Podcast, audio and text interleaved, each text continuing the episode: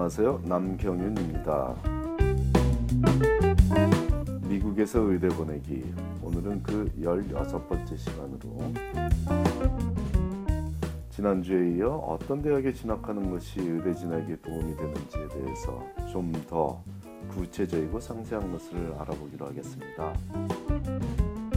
지난주에 언급한 의대 진학을 위한 대, 학 선택의 기준에 대해 한 가지 중요한 사항을 더하고자 하며 이는 학생이 합격한 대학들에 직접 방문하여 수업을 들어보고 잠도 자보며 해당 대학에서 premed 학생들에게 어떤 도움을 주는지에 대한 확인을 거치라는 점입니다.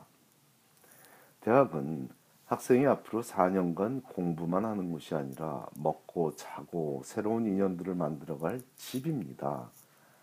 한국에서 대학을 나온 부모들에게는 별로 피부에 와닿지 않는 개념이지만 자녀를 대학에 진학시킨 대부분의 부모라면 익히 알고 있는 점입니다.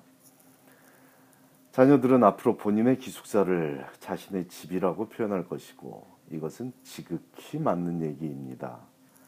부모의 집과 자신의 집이 공존하는 시절이 시작된 것입니다.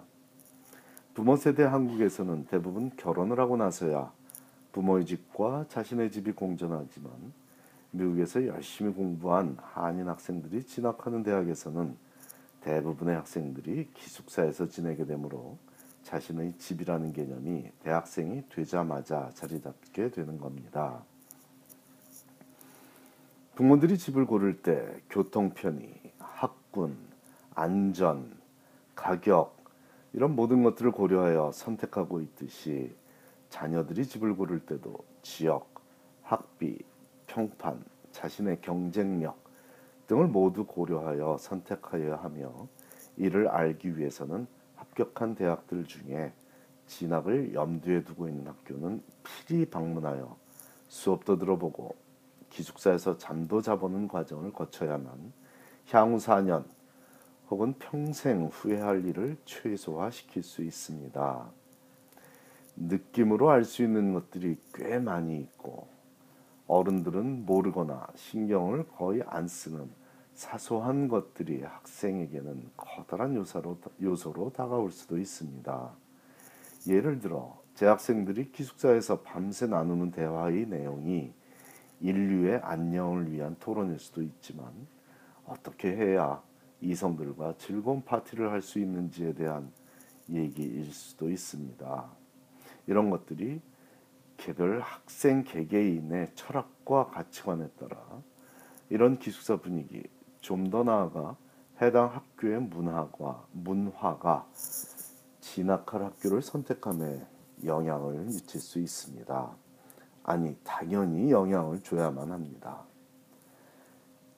기숙사 복도에 자욱한 대마초 냄새가 거슬리는 학생이라면 아무리 최고 명문 대학이라 할지라도 진학을 하지 않는 것이 맞을 수도 있습니다.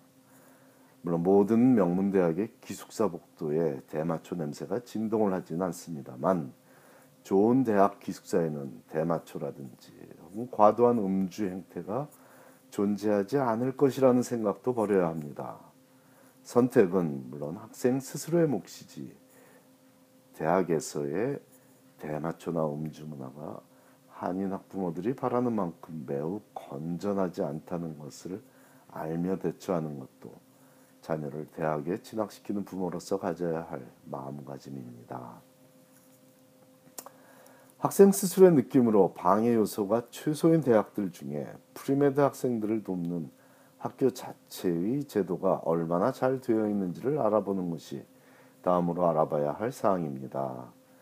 주립대학들은 안타깝게도 대부분 premed advising 제도 자체가 없을 수도 있고 premed committee가 따로 없어서 의대 원서를 제출할 때 학교에서 도움을 받지 못하는 경우도 있지만 사립 명문 대학이라면 서로 자기네 premed supporting 시스템이 좋다고 자랑을 할 것입니다. 한 곳에서만 들어봐서는 그곳의 premed 지원 제도가 최고로 들릴 수 있으므로 최소 두 군데 대학은 방문을 해서 들어봐야 그 차이를 느낄 수 있을 것입니다. 또한 해당 대학의 의대 진학률을 확인하는 것도 잊지 말아야겠습니다. 특히 동양계 학생의 진학률에 초점을 맞춰야지 전체 학생의 진학률은 큰 의미가 없습니다. 미국 내 MD, Medical Doctor를 양성하는 Allopathic Medical School에 대한 진학률만을 염두에 두는 것도 중요한 점입니다. 거의 대부분의 대학에서는 캐비언 의대라든지 혹은 디오스쿨을 진학한 경우도 모두 포함시킨 의대 진학률을 자랑하고 있습니다. 특히 흑인이나 히스패닉계 졸업생들이 의대에 진학한 경우들은 우리 한인 학생들의 향후 의대 진학 여부와 관계가 거의 없습니다.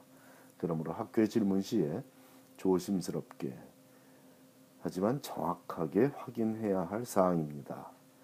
조심스럽게 확인해야 한다는 것은 학교에서 이런 정보를 제공하기에 부담을 느끼기 때문입니다.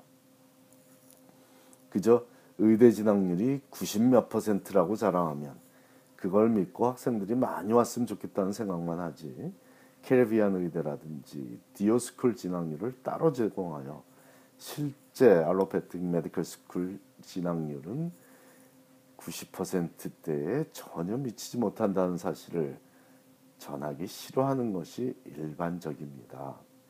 거기에 동양계 학생의 비율을 따로 또 질문하면 아예 자료를 갖고 있지 않다는 답을 하는 경우가 다반사이니 거슬리지 않게 차분한 어투로 따지는 분위기가 아니라 신중한 자세를 유지하는 센스가 필요하겠습니다.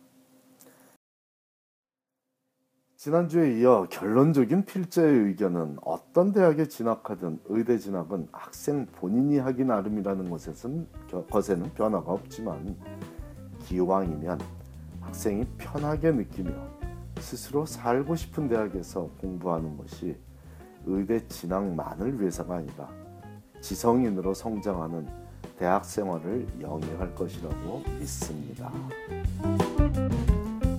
감사합니다.